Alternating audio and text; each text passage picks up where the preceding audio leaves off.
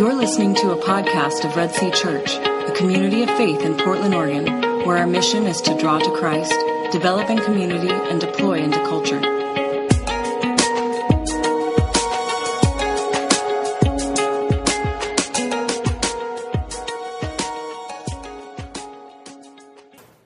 One of my favorite things to do is not mess with music stands. There we go. Is go to the ocean and see the, the ocean at the, on the coast. I, um, we had the privilege, uh, opportunity to live very close to the ocean in Florida for quite a few years. Uh, we lived in Daytona Beach, Florida, which is, as the name says, right on the beach. Yes, I know. On the west coast, it's called the coast. On the east coast, it's called the beach. We lived near the beach. It was sandy. The, it was lukewarm water. It was awesome, okay?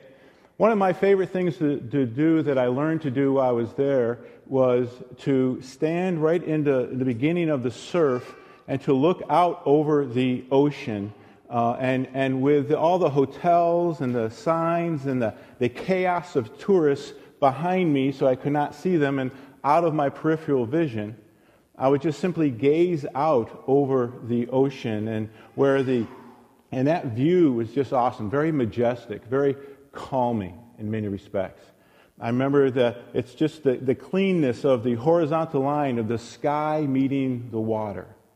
It was simple and uncluttered, and yet at the same time, it was complex and vast. I could look up into the sky and see the clouds and, and, and all the other things that are there in the sky, and yet at the same time, I knew that there was a universe beyond it. I, I couldn't see it, but I knew it was there. I could look down into the water and see the surface of the water, and the same, in the same way, I could, I know that even though I only saw the surface of the water, uh, below it was life and great depth. When we mentally and in faith think about Jesus, especially at this time of year, we can have the same kind of experience. It's a point where God connects with humanity. In one way, it's very simple and uncluttered, and yet at the same time, it's very complex and vast. We understand that Jesus is God, and yet we struggle to comprehend his eternal existence and his all encompassing power. We understand that Jesus to be a man who walked around and ate and slept and all those things that we do. And yet, I don't think we fully appreciate his identification with our frailty and the severity of his suffering on our behalf. We're doing a series called Emmanuel, God with us, for the month of December. Emmanuel, God with us. What does it look like for God to be with us? What does that really mean? There's a word in theology that describes this phenomenon, not just Emmanuel, but it's called incarnation in the flesh.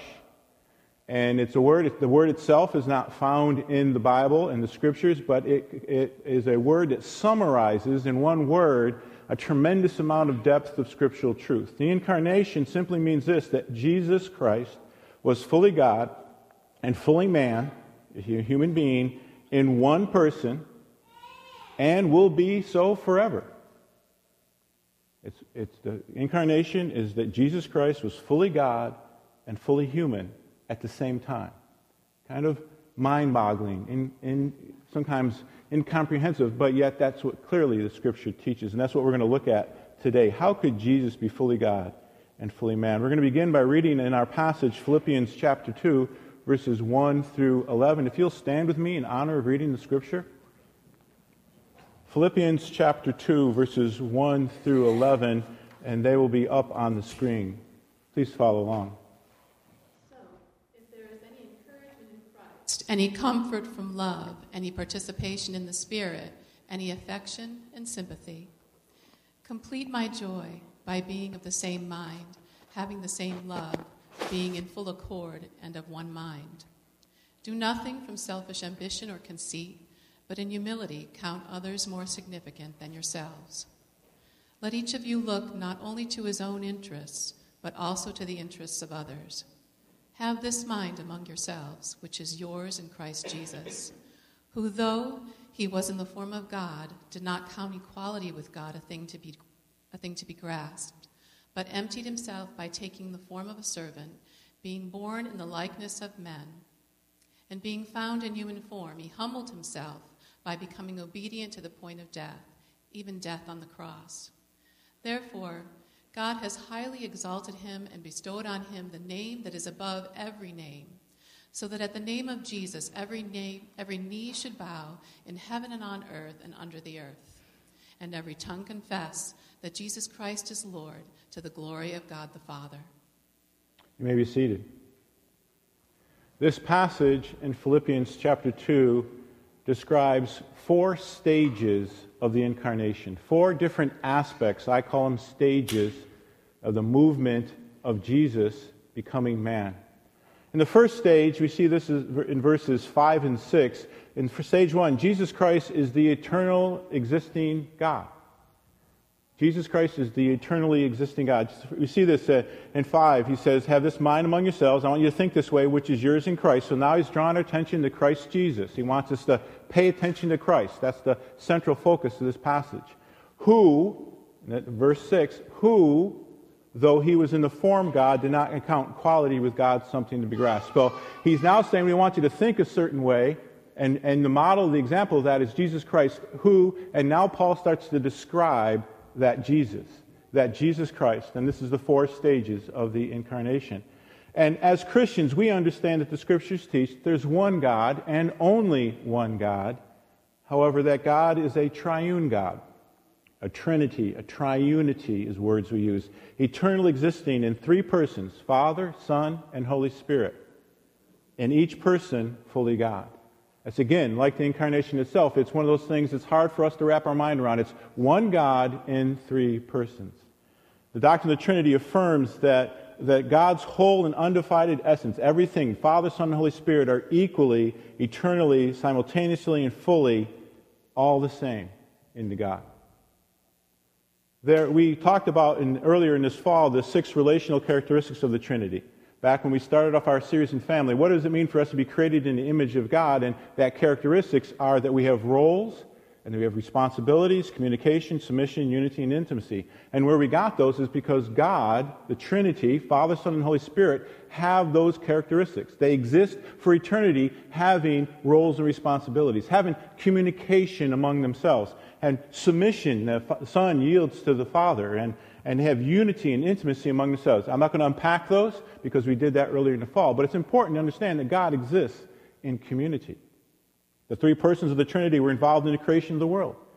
We know that because obviously the Scripture tells us that, but the Scripture also tells us that the three persons of the Trinity were also involved in the redemption, the salvation of that same world. We know they have different roles. The Father, we're told, loved the world and sent His Son into the world to redeem it. The Father did the sending, the Son did the going. We also know that the Son, sent by the Father, came into the world so that He might be saved through Him.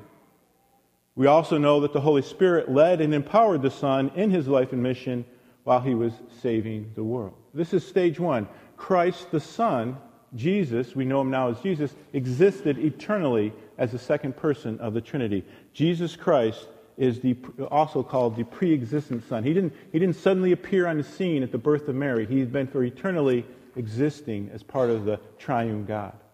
But then Paul takes us to the second stage in Christ Jesus, God became human. In Christ Jesus, God became human. We see this in verses, particularly verses 6 and 7. 6 and 7 have this mind in yours, which is in Christ Jesus, who, now he's describing what Jesus was like. Who, though he was in the form of God, did not account equality with God a thing to be grasped, but emptied himself, taking the form of a servant, being born in the likeness of men. Though back up there in, in, verse 6, we see that though he was in, in the form of God, Jesus pre-existed, the pre-existent Son entered human history at a specific time in our timeline, in our history. He existed eternally before that, but there's a point where God intersects humanity at a very specific time, the birth of Jesus. The word form there doesn't mean imitation. It means basically something is recognized by the characteristics or qualities. If you see the qualities of something, you go, yep, that's what it is. And if you see Jesus, yep, that's God. we see that he's God. That's what he means by he was in the form of God. And he did not count, count the equality with God something to be grasped. The word grasp simply means not like he was reaching for it, like, hey, it's mine, it's mine, it's mine. He was basically saying he wasn't hanging on tight to it. He wasn't going to just let it go. He, he wasn't going to take advantage, hang on to his divinity just for his own advantage. He submitted to the Father. The Father said, I love the world. You go, become one of them so you can save it. The Son said, Okay, I'll go. The Son did not say, Listen, you want me to become what? One of them? I created them. Why would I become a part of them? You love them so much? You go. He didn't say that. The Son submitted to the Father and went. That's what he means. He didn't hang on to his divinity, he didn't hang on to being God. And he says he emptied himself. Now, this does not mean that he emptied himself of his divine attributes, that he no longer carried the, the characteristics of being God. He was always and equally, forever God. He never let go of those things. He didn't demonstrate them all the time, but he didn't never let go of them. What it means that he emptied himself, he emptied himself. He didn't dump things out of his life. He emptied himself. In other words, he gave up his superior status and privilege while taking a lowly status position. The New International Version, I think, translates this better. It says, He made himself nothing. He purposely, intentionally made himself, even though he was God, nothing. And it says, by taking the form of a servant. He's using that word form again. Now he's saying that he not only just became human, but he became a servant. So again, he's recognized by the characteristics. If you see Jesus in life, you'd say, yep, that guy, he's a servant. He, he's not a king. He's not a ruler. He's not a religious leader. He's not a wise man. He's obviously, the way he acts, the way he lives, he's obviously a servant. Jesus took the form of a servant. The emphasis here is on his role as a human. And then he goes on and says, being, but being born in the likeness of men. This is actually emphasizing the factual reality of being human. He, he, he, he came into the world just like every human, every person comes into the world. He was born. He was a child. He had to grow up. He had to mature. Jesus experienced that just like we do the word likeness here is that, yeah, he's fully human, but there is something different about him. And we know that something different is that he is the Son of God. Now, we know this is God becoming human as the virgin birth, that a virgin, a woman, without knowing a man, gave birth to a son. In our day and age, this is under attack. It's doubted a lot, even among people in the church. There are many a number, I don't want to say many, a number of people who name the name of Christ, call themselves Christians, who say, no, no, the virgin birth didn't happen because women don't get pregnant that way. They, they need a guy, they need a man. I am not going to go into details. You guys can fill in the blanks. And because that doesn't happen, it can't have happened. You know, it, it'd be a miracle. Well, duh. That's the point. It's a miracle. If miracles naturally happen, they wouldn't be miracles, right? By definition, a miracle has to be something that doesn't naturally, in order of scientific science, uh, happen. But the scripture clearly teaches us that Jesus was born of a virgin. The scripture teaches that this person, Jesus, was conceived in a womb of a, a woman called Mary, we know her name, and by miraculous work of the Holy Spirit and without a human father. We see this in Matthew 1, and I'm going to read it to you because it's important that we understand fully that this is exactly what happened. When God intersected humanity, this is how it happened. And, and, Matthew chapter 1, verses 18 through 25. Now, the birth of Jesus took place in this way. When his mother Mary had betrothed to Joseph, before they came together, there's a reason he says that, she was uh, found to be with a child from the Holy Spirit. And her husband Joseph, being ju- a just man and unwilling to put her to shame, resolved to divorce her quietly. But, at, but as he considered these things, behold, an angel of the Lord appeared to him in a dream, saying, Joseph, son of David, do not fear to take Mary as your wife, for that which is conceived of her is from the Holy Spirit. And she will bear a son, and you shall call his name Jesus, for he shall save his people from their sins. And all this took place to fulfill what the Lord had spoken to the prophet. Behold, a virgin shall conceive and bear a son, and they shall call his name Emmanuel, which means God with us. And then it continues, verse 24 and 25. When Joseph woke from his sleep, he did as the angel of the Lord commanded him, and he took his wife, but knew her not until she had given birth to a son, and they called his name Jesus. I want to pause here just for a minute. Why is it important that we stand firm on the virgin birth? Why is it such a big deal that we understand that scripturally this is what the, te- the uh, we understand this is what Scripture clearly teaches and why it's important that we hold firm? Well, first of all, it shows, the virgin birth shows that God keeps his promises. God keeps his promises. Uh, way back in Genesis 3, he, he, God promised that through a seed, through the, the offspring of a woman, he would defeat Satan. And Jesus came to do that. Back in Genesis 12, he said through the offspring of Abraham, he would bless the whole world. And now he's here to do that. And then through 2 Samuel, he said through the offspring of David, he would establish an everlasting kingdom. And now he's here to do that. He fulfills his promises. There's a second reason that the virgin birth is important because the virgin birth made possible of uniting the full deity and the full humanity into one person. How this happens, we may never know. Even for eternity, will be mind-boggling. How does the divine become human and human become divine and they intermingle into one person? Not two separate people, not bipolar, just one person. Somehow the divine and human are connected. But we know that Jesus arrived on earth uh, as a baby and that he, he, he, theoretically at least, he could have just showed up fully grown as a man. He could have shown up as an angelic being. Well, not really. If he's going to have full identification as a human, he needs to come in the same way everybody else does, being born. The virgin birth, thirdly, makes it possible that Jesus' true humanity without inheriting sin. Jesus was never sinful. Jesus never committed a sin. He was not, did not have a sinful nature. The scripture goes to great lengths to show us that. We saw this in, in um, um, Matthew, but in Luke, he says that the Holy Spirit, it says to Mary, the Holy Spirit will come upon you, and the power of the Most High will overshadow you. Somehow he's going to protect you. He's going to protect this conception. Therefore, the child who will be born will be called holy, the Son of God. Somehow that worked. The Holy Spirit protected the womb. The sin did not get transferred to Jesus. The other scriptures, many other scriptures, tell us that Jesus had no sin throughout his birth and his life and his ministry and his death. Fourthly, it shows us that salvation ultimately comes only through the supernatural work of God. He, God didn't say, hey guys, get your act together. God didn't say, hey, just pull yourself up by your bootstraps. No, what God said is, I'm going to come, one of you, and I'm going to fix this from your side, not just my side. That there's no one, there's only one God and one mediator between God and man, the man Christ Jesus. He needed a man, a, a mediator, somebody who stands before two, two, two parties in a hostility. And Jesus was uniquely God alone. He understood God's perspective but he is also human, and he understood the human perspective, and he was the one who could stand between the gap and represent both and resolve the conflict. That's why it's important that the virgin birth uh, be held tightly to. This leads us to the third stage.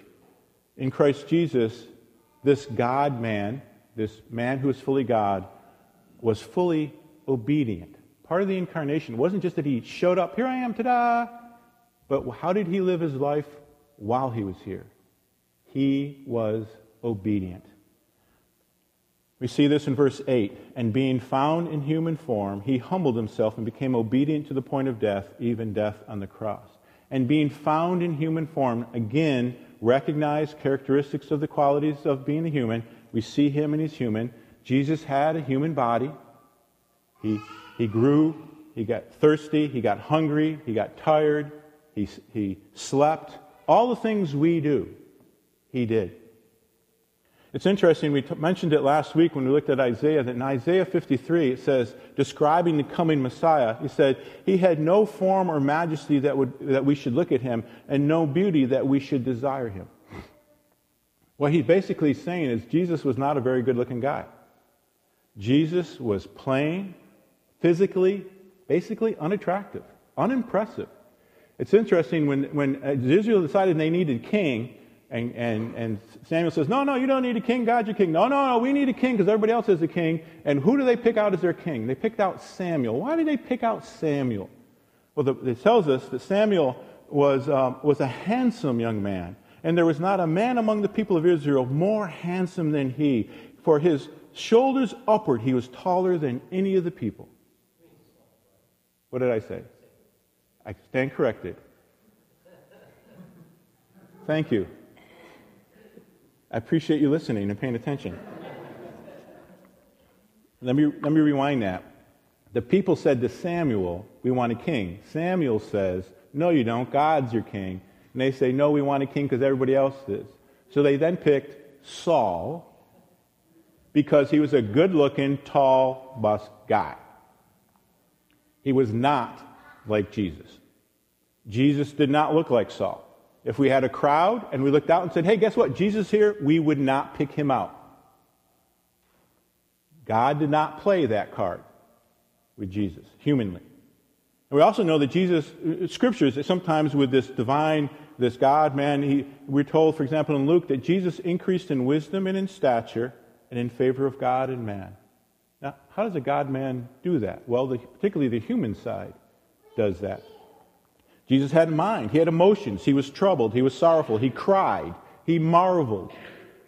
Those are all human emotions that Jesus had. Jesus had a family. We don't talk a lot about his family, but we know that he had uh, a mother, obviously, and lots of siblings and cousins and stuff like that. He has brothers and sisters, cousins, extended family. A number of places in Scripture they're mentioned. Um, one little interesting thing, this is a little speculation, so I own it as speculation, but it's interesting, and, and people bring it up periodically, that Joseph, his earthly father, Joseph is not mentioned after uh, Jesus is 12 years old and they go to the temple. He's never mentioned again. Uh, we're not told why he's not mentioned, but when Jesus shows up as an adult, there's no Joseph. And the speculation is that Joseph dies, that Joseph passes away at some point after Jesus is 12 years old and before he's 30. Now, what, what, what's significance of that? Well, if, if it's true, that means that Jesus spent at least part of his life, his, what we would know as his teenage years, in a single parent home. He was raised by his mom with his siblings. We also would speculate that Jesus, since he was the oldest son, would then, if his dad passed away, would then take charge of the house and he supported his family with his job and he oversaw the raising of the household, his siblings. So Jesus was never married, but he did know how to parent. He did know what it means to have a, a single, uh, single woman as a mother. What's also interesting in the Bible is that there are people in the Bible who recognize Jesus as a man and deny his, uh, his authority, the Messiah, his teaching, simply because they know him so well as a man. For example, in Matthew 13, Jesus goes, he's doing his ministry, he shows up back at Nazareth, he's, he's going to the synagogue, he's preaching, he's doing miracles. He's, do, he's in full swing. Okay? But when the people go and they say, wait a second, time out, my paraphrase, they said, where did this, and this is a quote, okay, now I'm quoting, where did this man get this wisdom and these mighty works? Is not this the carpenter's son? They not because his father was still alive, but because he should have gotten his identity from his father's career, so he should have been a carpenter. Wasn't this a, he wasn't the, wasn't the priest's son, he was, he was the carpenter's son. He's blue collar. What is he doing? That's a paraphrase. Back to the quote. Is, is not his mother called Mary? Are not his brothers James, Joseph, Simon, and Judas? They name them and not all his sisters with us. He apparently had at least three, if not more, sisters. That's seven siblings right there. Where did this man get all these things? And we're told that Jesus could not do more miracles and actually left there because of their lack of faith. Why did they not have faith in Jesus? Because they knew him as a man. They knew him as a kid who grew up in their neighborhood. And they said, surely this unimpressive kid can't be the Messiah and they rejected him. He humbled himself. It's, it's, important. He humbled himself. He wasn't humbled by somebody else. He didn't cave to pressure. He humbled himself. As a man, he put the interests of others ahead of his own. Jesus, even knowing who he was as the Son of God, chose to intentionally lower himself to serve people. People who would not only not be worthy of him serving, since he's already God, but actually would turn around and reject the service that he does for them. It says also there, becoming obedient to the point of death. Obedience. Obedience is a characterized his entire life. Obedience characterized Jesus' entire life. We're told that as the Son, he submitted to the Heavenly Father. Jesus himself said, For I have come down from heaven not to do my own will, but to do the will of him who sent me. In other places, and particularly in the Gospel of John, Jesus says that Jesus never did anything without first hearing from his Father, Heavenly Father. Jesus obeyed his Father all the time and in everything. But Jesus also obeyed earthly people, earthly, earthly authorities. Jesus was obe- uh, uh, obedient to human authorities. One of the stories that counts, I think is really significant, is that Jesus, and he was 12, they go up to, the, to Jerusalem to, for the Passover feast. He and his, his mother and father, his father's still alive, they go up there and they do the Passover feast for quite a while, and then his parents and their extended family, his family group, heads home back to Nazareth. And his family, his parents are a day in. They forgot to check the car seat apparently because they're a day into the journey and he's gone. And they go around and they can't find Jesus. So they head all the way back to Jerusalem and they spend three days looking for Jesus in Jerusalem. And then when they find him, he's in the temple and he's t- discussing the Bible and Scripture and God with the teachers of the law. And they're amazed, like, who is this kid? And his parents show up and say, uh, Jesus, uh, we, we've been looking for you. And this is Jesus' response to them. He says, quote, did, you not know that I must be in my Father's house? Jesus understood, even at 12, who he was as the Son of God. Didn't, didn't you know that I had to be here? This is where his presence resides now in, that, in the human world, the temple. Though that's, of course, that's where it's going to be. But then his parents say, and it says they're amazed, like, whoa, okay, we're going home now. And we're told that Jesus, and he went down with them and came to Nazareth and was submissive to them. He obeyed his parents. Even though he knows in that same passage, knows that I'm God and I'm in my Father's business, I will obey my, parent, my earthly parents. He became obedient to the point of death, even death on the cross. Author of Hebrews says, although he was a son, he learned obedience through what he suffered. Jesus, as God, learned obedience from what he suffered. What does that mean? It does not mean that Jesus learned how to, be, how to stop disobeying.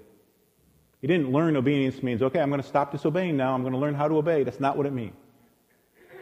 But Jesus, when Jesus learned through suffering, learned obedience, what it means was that with every new event in his life, from his childhood to his teenage, to his adulthood, to his ministry, with every new event in his life, with every new temptation, with every new trial, even and especially when it was painful for him, physically, emotionally, he learned to practice obedience in another dimension, and, and he found new ways to obey the Father. That's what it means that he learned obedience from what he suffered. He didn't want to do those things, he did out of obedience to the Father, even to the point of death. In his complete obedience, including his death on the cross, Jesus fulfilled why God sent him here perfectly. There's a number of different ways we could talk about this. I'm just going to focus on one, and that is in his obedience, he fulfilled completely the righteousness of God perfectly. What do we mean by that? We're told, for example, that for in the death on the cross, when Christ was, when God poured out his wrath on the cross on Christ, is that God, man, absorbing it, not because he sinned, but for the sake of other people's sin. And we're told that for our sake, we benefit from this. The Father made him who knew no, to be sin. I'm going to take all the sin of the world, put it on you, who knew no sin, not because you sinned, Jesus. So, why? So that in him we might become the righteousness of God. When Christ paid for our sin, that sin was removed, and now we can stand without that debt in front of us. And, and, and also, we are told that, and Paul tells in Romans, that as for one, for as by one man, Adam's disobedience, the many were made sinners, so by one man, Jesus, his obedience, then many were made righteous. What does this mean? There's huge, huge implications. Just quite simply this. When Jesus died on the cross a transaction happened, is available to us.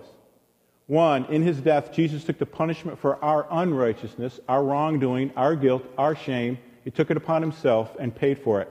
That debt for our unrighteousness, the debt for our unrighteousness can be, is able to be canceled when we respond to the gospel. The debt is paid. But on the flip side of that, and if that was all it was, that'd be awesome. But Jesus did a lot more. Because he was obedient in his earthly life, he, was, he did a lot more. And that was this. In his obedience, Jesus provided righteousness we needed. The credit of his righteousness is available to be applied to us. So when we stand before sinners and God, we, we, we are, should be judged and condemned because of our unrighteousness, our wrong, our guilt and shame. Jesus wipes out the guilt and shame. But then, even better, he also then takes his perfect obedience and applies it to our lives. So when the Father now, those who have responded to the gospel and repents in faith, when the Father looks upon us, he doesn't just see us guiltless, he sees us righteous in Jesus. We are actually like a king's son, king's children. We have Jesus' righteousness. That's huge. And we're told how we get this. How do we get this righteousness? Paul says that he has his own right, righteousness, but not, not on his own account that comes from obeying the law, but from one that is through faith in Christ. When we respond to the gospel message that Christ died for our sins, and we respond to that in repentance, saying, you know what, I'm, I can not do this on my own. I need you, God. And faith, I'm going to trust that you're going to keep your promises, and the work you did was sufficient to do it. When we do that, then the guilt and shame is wiped away and the righteousness of Christ is replaced. And for eternity now, we're viewed in that light. We all must respond to the gospel in that way. There's no other way to respond to that, the benefits of that transaction. But that leads us to the fourth stage. The fourth stage, the exaltation of Christ, Jesus, and the expectation, the expectation of his return. Look at verses 9 through 11. Verses 9 through 11. Therefore, God has highly exalted him and bestowed him on him the name that is above every name, so that the name of Jesus every knee should bow in heaven and on earth and under the earth, and every tongue confess that Jesus Christ is Lord to the glory of God the Father. Huge amount, like the rest of this passage, that we could spend a lot of time unpacking. I'm just going to highlight a few things. God has highly exalted him. Beginning of verse 9 is, therefore, because he is eternally God, and because he humbled himself and he emptied himself and he became obedient to the point of death, therefore, since he accomplished the mission that he was sent by the Father, therefore, God has exalted him. His, his humble descent into humanity and serving, even to the point of death, was rewarded by being highly exalted, even past where he was before. Jesus humbled himself, but he did not exalt himself. He humbled himself but he did not exalt himself. The Father did that.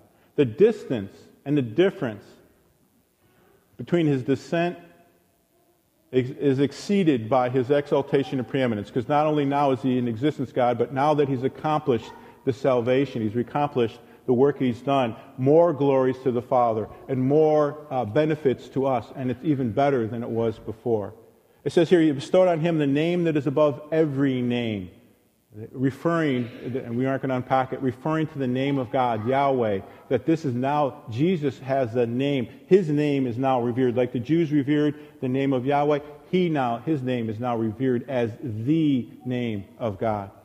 And there's no other, the salvation is found in no one else. There's no other name under heaven given to men by which we must be saved, Peter tells us.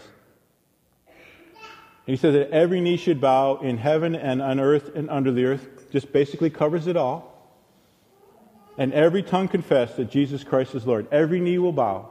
Every knee, every human being who has ever lived will bow their knee to Christ. That's what it says. We will worship him. Bowing the knee is an act of worship. Confessing him as Lord, acknowledging Jesus as God and ruler over everything. People can and do now, in response to the gospel, confess Jesus as Lord and do bow their knee to him. But someday, the scripture says, this and other scriptures, everybody will do that. It's, it's, we sometimes present the gospel as this, it's one of the many options on the table. Like you want to get physically healthy? Hey, try a vegan diet. Hey, you want to get spiritually healthy? Hey, try Jesus. He might work for you. That's not the way the scripture presents it. This, this is the way history is going. Either we get on and a part of the history at this point, or we will be a part of it at the other point, and it will not be pleasant at that time. And it says here at the end, to the glory of God the Father. Even in his exaltation, even when the Father says, Jesus, I'm exalting you to the heavens, Jesus serves the Father. Notice why. So that when Jesus is exalted to the glory of God the Father, he even serves the Father in being exalted.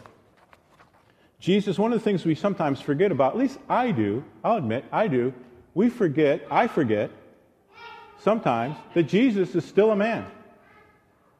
He's not gone in the sense of, hey, yeah, he, he, he did the body thing and then he disposed of it. Now he's, he's back into heaven with the Father and the Holy Spirit and he's doing whatever they did pre existent. No, Jesus still has the body.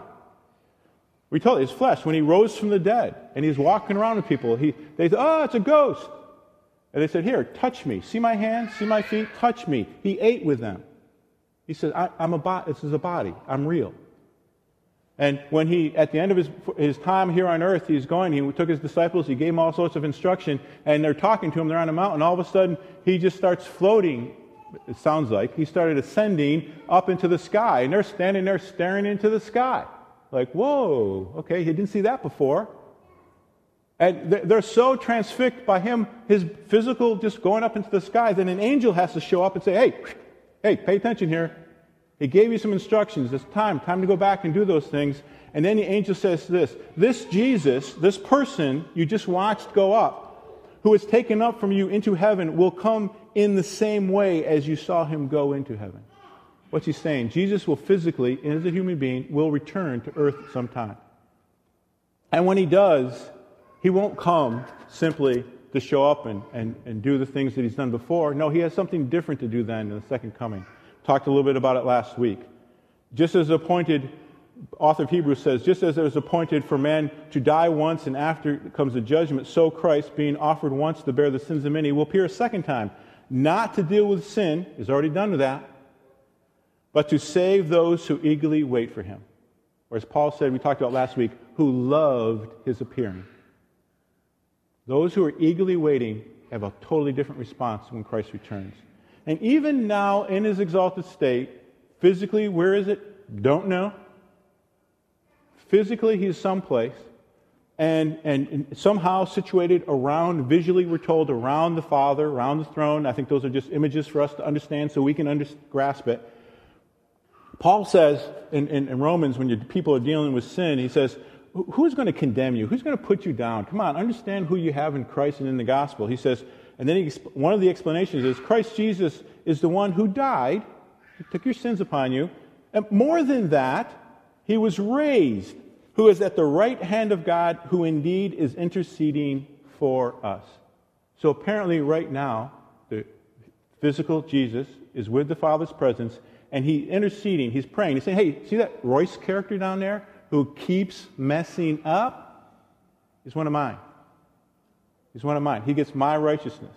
It, that, all that stuff, that's forgiven. And the Father says, okay, take your word for it, Jesus. It's good to go. Again, my paraphrase. But that's very, very comforting that there is, Jesus is paying attention, and he, we are told he is interceding. Hey, Father, look at, look at this, this Royce guy. Look at, look at this Red Sea church. See them? They're my people. These four stages of the incarnation um, they are the heart of the gospel. No incarnation, no gospel, no good news. That's why it's so important for us. But why did Paul, why did Paul write to the Philippians a detailed description of the incarnation? This wasn't some just theological debate he was having. He was writing to a church that was struggling. He wanted to encourage them, so he goes into this detail about the encouragement. Why did Paul write to them this about the incarnation, about the gospel? And of course, then why is it that we're reading it? Well, we're told verses, in verses 1 through 5. Let's read verses 1 through 5. So then, if, so if there is any encouragement in Christ, any comfort in his love, any participation in the Spirit, any any affection and sympathy, complete my joy by being of the same mind, having the same love, being of the full accord and of one mind. And then the heart of what he's trying to say in verses 3 and 4 here. Do nothing from selfish ambition or conceit, but in humility count others more significant than yourselves. Let each one not look to his own interests, but also to the interests of others. Now, verse 5. Have this mind among yourselves, which is yours in Christ. And then he describes the incarnation. So, what's Paul saying here? He's saying to you, church, you people who say you believe in Christ, I want you to think about your life in a very specific way. He says, have this mind, have this perspective, have this mental framework among yourselves, each other, how you treat each other. Well, what does that look like? Let me describe it to you. And he describes Jesus and the incarnation. Think about your life. Think about your relationships. Well, okay, what, what am I supposed to do? Well, this is what you're supposed to do. Do nothing do nothing out of selfish ambition or conceit, but in humility count others more significant than yourselves. That's the first thing. Secondly, let each one, each one of you look not only to your own interests, and there are times where we have to look out for our own interests, but also for the interests of others. How can we do this? it sounds, it's just very demanding in everything don't do it in selfish ambition and conceit. In humility, count everybody better than ourselves. What does this look like? Come on, Paul, get real. And Paul answered what that looks like. It looks like Jesus. It looks like exactly what Jesus did. You want, you want an image? You want a picture of what this looks like, church? Philippians, and to us?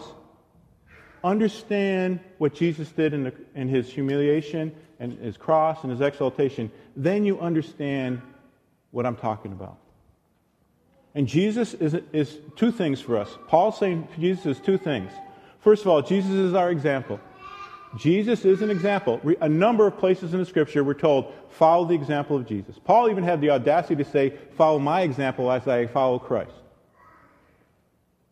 Did Jesus function in this frame of mind? Did he do nothing out of selfish ambition and conceit, but in humility counted others more significant than himself? Yep. Did he look not only to his own interests, because he had some, he had a mission, but also to the interests of others? Yes. Jesus intentionally humbled himself and served other people, providing them with tremendous benefit, but also at an extreme cost to himself. The difference between, and we, when we wrestle with this and we say, okay, that's Jesus, and we, we, we, uh, we struggle with putting other people first and serving other people. Oh, yes, we do. But the difference between us serving other people and God becoming one of us and serving us is like the difference between this cup of water in the Pacific Ocean. Is, is there really a, that close of a difference? No. What Jesus did was the, was the, the Pacific Ocean. What we struggle with day to day is a cup of water. The, I'm working with an analogy here. Jesus was our example, but more than that, Jesus is our enabler. Jesus is our enabler. As Christians, because of who, who Jesus is and what he has done for us on the cross, we are freed from guilt and shame, and now we are forgiven. We have a new identity in Christ. We are new creations. We are righteous in himself. We always, often say this with those four gospel questions Who is God? What has he done? Who are we? Therefore, what are we to do? We're supposed to treat other people differently because of who we are in Christ. We can serve other people wholeheartedly and sacrificially, not saying it's easy, because it's not.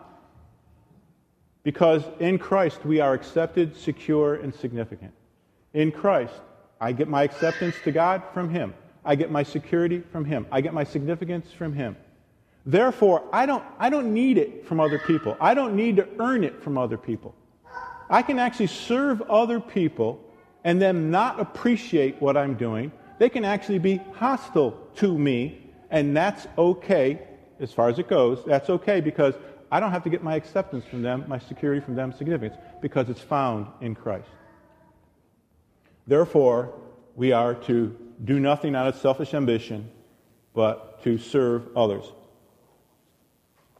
I shared last week a line from my personal manifesto some people push back on the idea of having a manifesto, like I'm trying to take over the world, you know, like the Communist Manifesto or the Humanist Manifesto.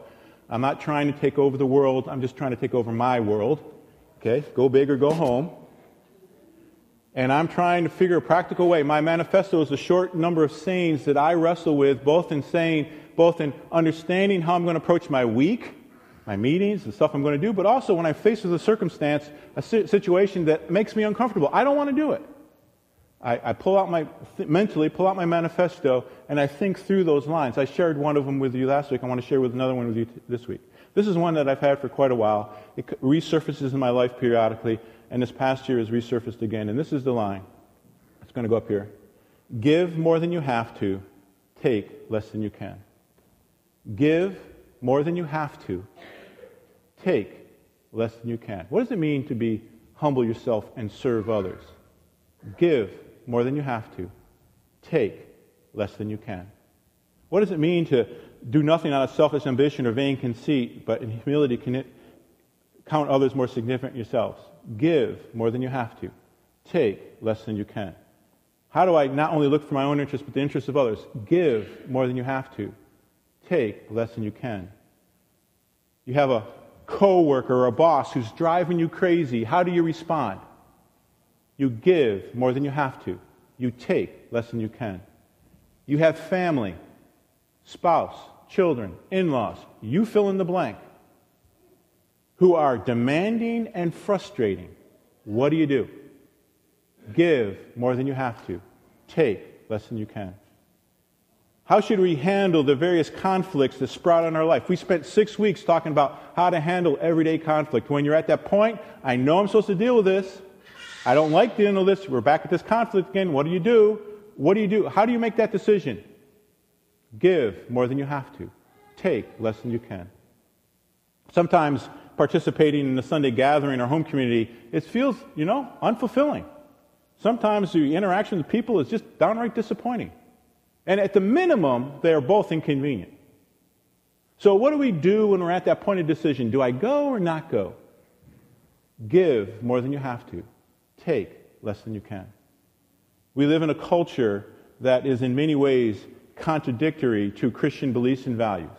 How can we live in and even engage that culture in whatever aspect the Lord has called you to do? Give more than you have to, take less than you can. When Paul says that we are to not do things out of selfishness, but to serve others, not just to worry about only our own, uh, our own needs, but also the interests of others. What Paul is saying is give more than you have to, take less than you can. Why? Why are we called to give more than we have to and take less than we can? Why? Because that's the way Jesus treats each one of us. He went first. He modeled the way. He enables us. That's why he's called us to do that. We also have another tangible opportunity to serve, and that is through like Jamie and, and Dave, and next week we're going to hear from somebody else on these serving these the Africa uh, ministries, Sunrise Ministries, Voice of Victory Ministries, and Africa New Life. We pick these not just because it's the fashionable thing to do at Christmas, to, to do some ministry, let's, let's throw some, forgive me, some token money this way but it's an, it's an opportunity for us to live incarnationally. It's an opportunity for us to give more than we have to and take less than we can. When we give, all, somebody from this part of Red Sea has actually gone to those places in Africa and has experienced it. That's why we pick those, those ministries. It's not just some foreign thing. Nobody called us up and said, hey, you want to do this? No, we don't, we don't do it that way.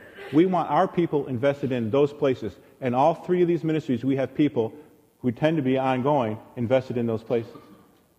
It's an opportunity for us to, to serve people who are very different from us, who live far away from us, and most likely will never reciprocate of anything we ever do to them. And yet the Lord has called us to give more than we have to, take less than we can. If you want to know more about those ministries, on the back in the bulletin board, there's more about those ministries. I want to encourage you. That's just one of many ways we can follow the example of Christ, and through the enabling of Christ, serve those who need it, and we can do so with humility. Each week, we end our messages by pointing to communion intentionally so. Whatever we say up here, we always want to drive home that we end it with the gospel. The reason we're up here sharing is because of the gospel. The reason you're here is because of the gospel. And a big part of the communion isn't just the bread and wine, but Jesus himself, on the night he particularly, last time, the night he said, Hey, I'm, I'm starting something I want you to do all the time. It's not insignificant that he took the bread and broke it and said, This is my body. He wanted us to remember his physicalness, that he was here, that he's real, that he's the God man. And his blood is the covenant of his love. That is the divine part of God made these covenants from the very beginning through the end. So God, Jesus in, in, in, communion says, my body and my blood, the, the human and the divine are mingled. I want you to remember that every week. And that's why we take communion every week. He didn't say every week, he said every time you get together. Okay, this is it. Just to be clear. It's taking communion can be like that ocean view I started with. In one way, it's extremely simple and uncluttered. In another way, it's tremendously complex and vast. I'm going to invite you, if you have responded to the gospel at some point, not even just here, but some point in repentance and faith, and said, Yes, I'm a follower of Christ, we want to encourage you to take communion. As you do this today, I want to remind you of this, the incarnation, that you're celebrating not just that this guy was here and died, but God became man for your benefit. Let's pray. Our Heavenly Father, I thank you so much for texts that and authors like Paul and author of Hebrews and others who delve deeply into things and and though they explain in great detail, sometimes it uh, is hard for us to wrap our mind around. I pray that even right now, when it comes to you being fully God and fully man. Though we try to wrap our mind around it, may we see the simplicity and, the, and yet the vastness of that in the same way. May we celebrate who you are and what you've done for us. And as we come to the communion table, may we celebrate what we are and what we are called to do to serve those around us because you have served us so greatly. We thank you in your precious name. Amen. Thank you for listening to this message from Red Sea Church. If you would like more information about Red Sea, including more audio messages, please go to our website at www.redseachurch.org. If you would like to contact Red Sea, you can email us at info at redseachurch.org.